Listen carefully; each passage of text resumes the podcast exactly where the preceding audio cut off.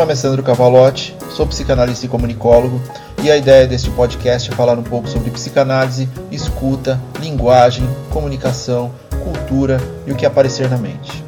Sem um roteiro pré-definido, a construção do conteúdo é basicamente apertar o REC e gravar o que sai, inclusive erros, sons externos e até atos falhos. Nada de muita formalidade, sem pretensão nenhuma de qualquer coisa. Sejam bem-vindos.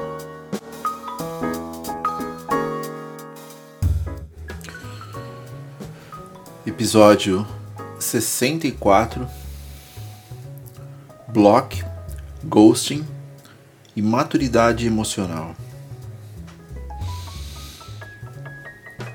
Estava eu aqui organizando pensamentos a respeito desses novos e falsos neologismos, essa maneira prática de pegar uma palavra em inglês e fazê-la se adaptarem rapidamente ao nosso vocabulário. Quando se especializa em atendimento com adolescentes, isso faz parte do cotidiano, essas linguagens verbais e não verbais, estruturas de comunicação fora do convencional, cultura pop em geral, é todo um dialeto novo. E no meio disso surgem termos como sexting, tancando, que eu já conhecia há anos, mas porque eu sou aficionado em videogames, stalkear, breadcrumbing, grooming, benching, zombing, Geralmente essas palavras são as junções de dois termos para colocar o usuário em uma dinâmica de comunicação virtual mais simplificada, em que a informação possa ser passada mais, de forma mais rápida, geralmente representada por um emoji, se possível. E com o uso cada vez mais constante de aplicativos de encontros e de comunicação em geral, tal simplificação pode trazer uma sensação de velocidade e fluidez mas somente quando os interlocutores estão em sintonia quanto aos seus significados. Afinal, signos são variáveis e a construção do significado ou da significação necessita da compreensão de ambas as partes, quem comunica e quem é comunicado.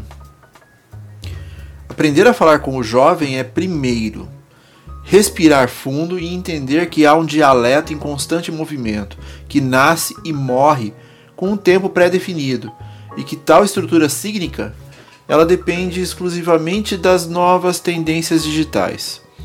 Portanto, é um restart constante linguístico e inevitável.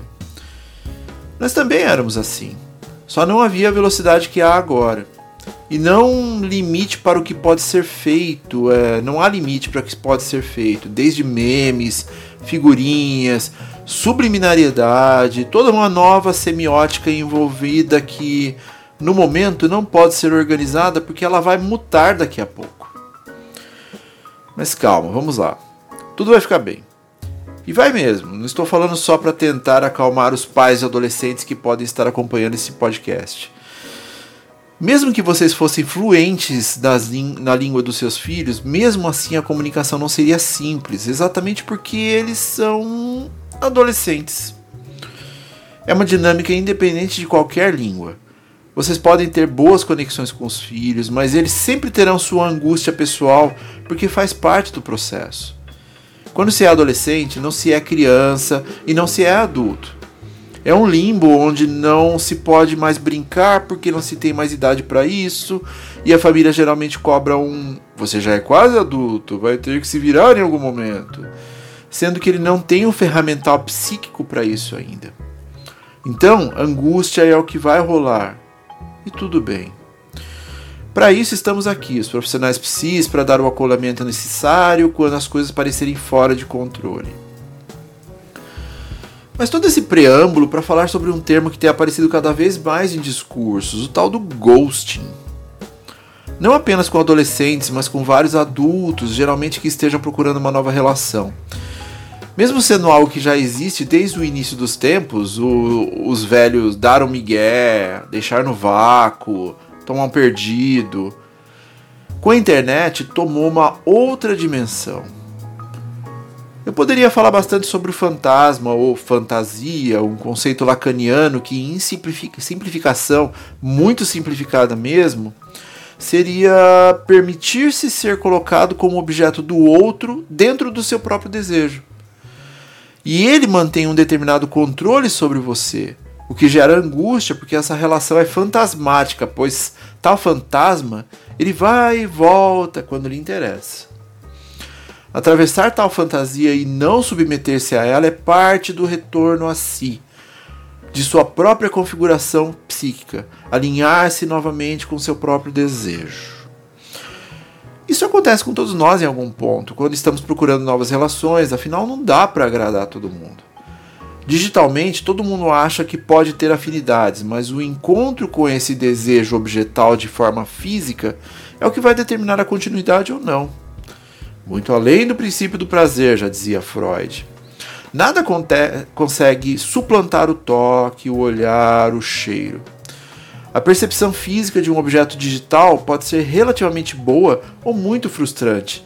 Depende muito das expectativas e da nossa constituição psíquica e emocional. Aí você vai ao encontro desse pretenso desejo, cai nesse desenho fantasmático ditado pelo outro, muitas vezes baseado em algumas faltas suas.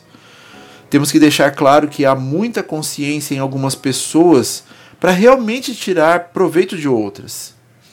Mas muitas vezes interpretamos o desejo do outro como nosso. E parece que eu posso complementar algo e ficar bem com isso, sem a malícia necessária para o atravessamento da decepção.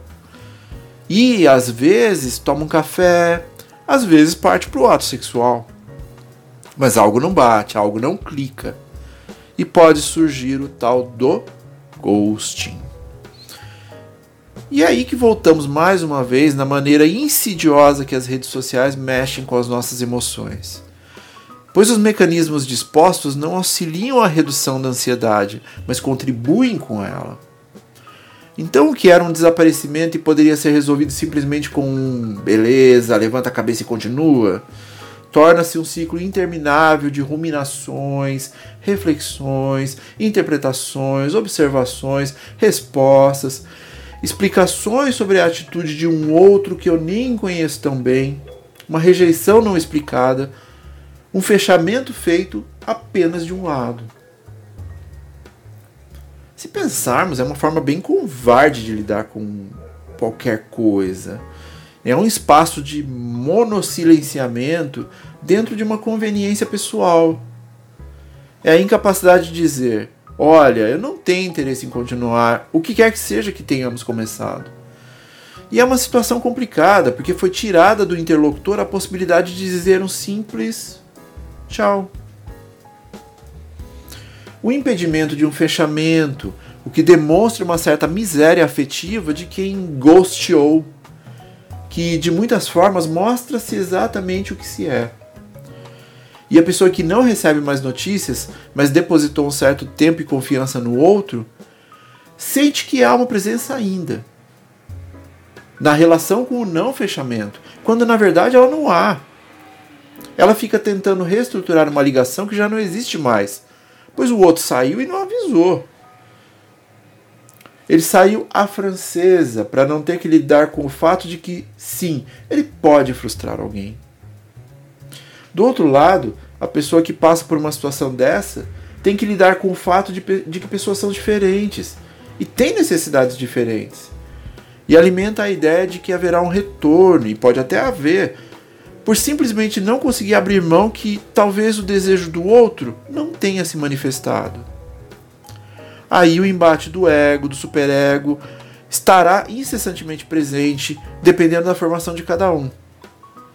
E nesse processo todo, coitado do id. Tem um episódio aqui, o número 18, que fala um pouco sobre isso, sobre não comunicar ao outro o que lhe magoou é negar a oportunidade de reparação. Essa dinâmica de não dizer o que aconteceu e simplesmente sumir é mais ou menos por aí. Nós aprendemos muito mais com nossos erros do que com os nossos acertos. O tal ghosting, e eu vou sempre chamar de migué, é uma dinâmica que traz muita frustração e diz muito sobre quem a desempenha, mais do que parece.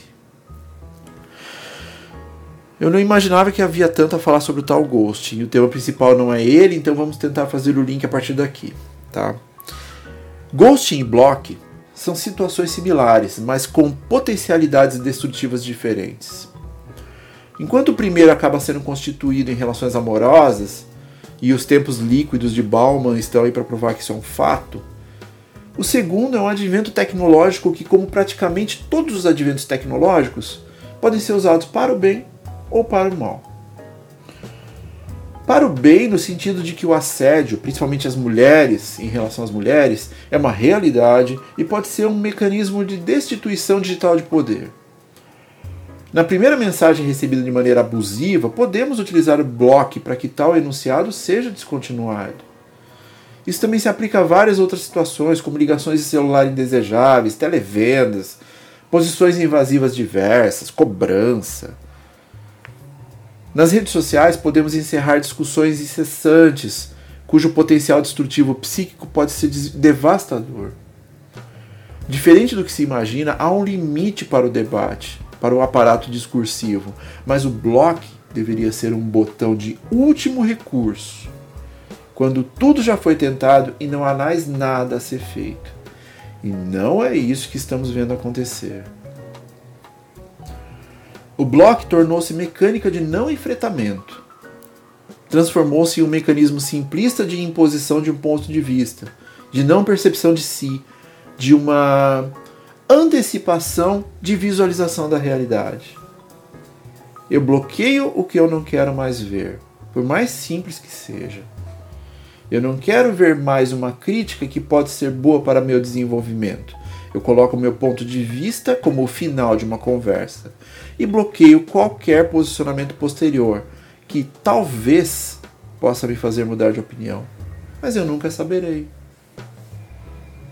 O Block é uma criança botando os dedos no ouvido e fazendo sons diversos enquanto bate os pés, para não escutar o que os pais têm a dizer.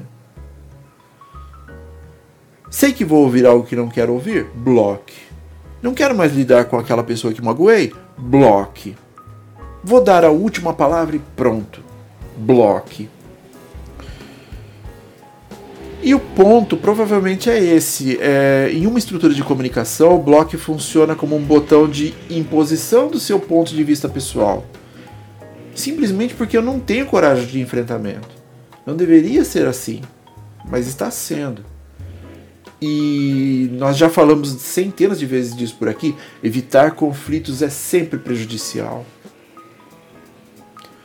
Na maior parte das vezes, estamos fugindo da responsabilidade de magoar alguém só que o bloco antecipa uma nova angústia, a de não saber se agiu certo, se deveria ter feito o que fez, do não escutar o próximo. Da demonstração de uma fragilidade intrínseca em você que mostra uma frugalidade na construção primária da sua psique. O bloqueio súbito pode ser considerado uma das maiores violências psíquicas modernas. O bloco tem uma função específica, e que precisa de um tempo pré-determinado para terminar. Quando não em casos de assédio, como já foi dito. Casos como um término de relacionamento, por exemplo. A pessoa não quer mais ter contato com a outra enquanto não consegue se restabelecer emocionalmente, enquanto não consegue lidar com a mágoa pelo final da relação. Bloque. Ficar vendo quem terminou continuar não é uma tarefa nada simples. Saúde mental tem muito a ver com isso. Escolher as suas batalhas e não ter medo de regredir em momentos de necessidade emocional. Desconectar-se muitas vezes é fundamental. Quando utilizamos o bloco apenas para não lidar com situações que temos que lidar, estamos colocando o interlocutor em um limbo. Isso pode ser muito nocivo. O bloco, inclusive, pode desfazer laços duradouros e prejudicar possíveis retomadas daquelas relações. Já temos que lidar com ansiedades horríveis que ferramentas como o WhatsApp nos impõem. Um tracinho, dois tracinhos, ficou azul, aquele digitando eternamente. Sem falar da distorção que causa na relação com as respostas. É sempre o tempo do outro. Preciso responder, senão ele não vai, ele vai ver que eu vi e não escrevi, vai achar que eu não gosto dele, blá blá blá blá blá. Ansiedade automática, entre outras coisas. O bloco significa algo como eu rejeito você. E a rejeição é uma forma de sofrimento que precisa ser acolhida não como individualidade, mas dentro de uma relação. Alguém rejeita e os motivos têm que ser suficientemente bons para isso, e alguém é rejeitado.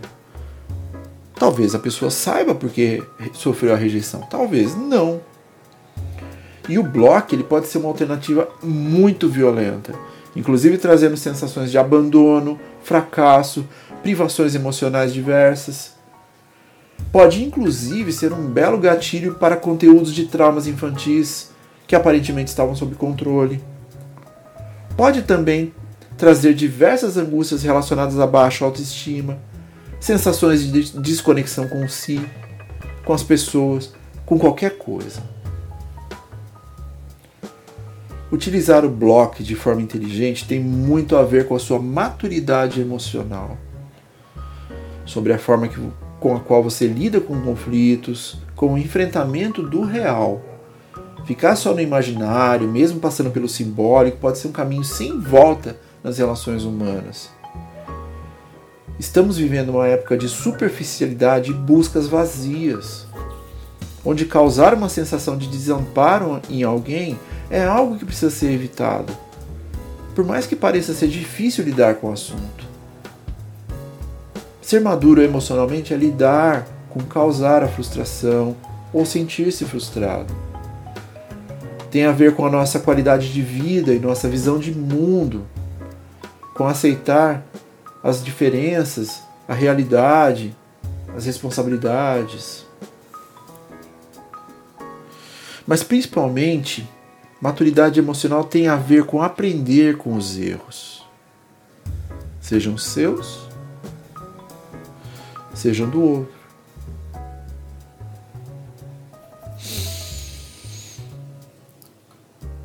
E o textão de hoje veio acompanhado de White Stripes e o maravilhoso Elephant. Fiquem bem e até o próximo episódio.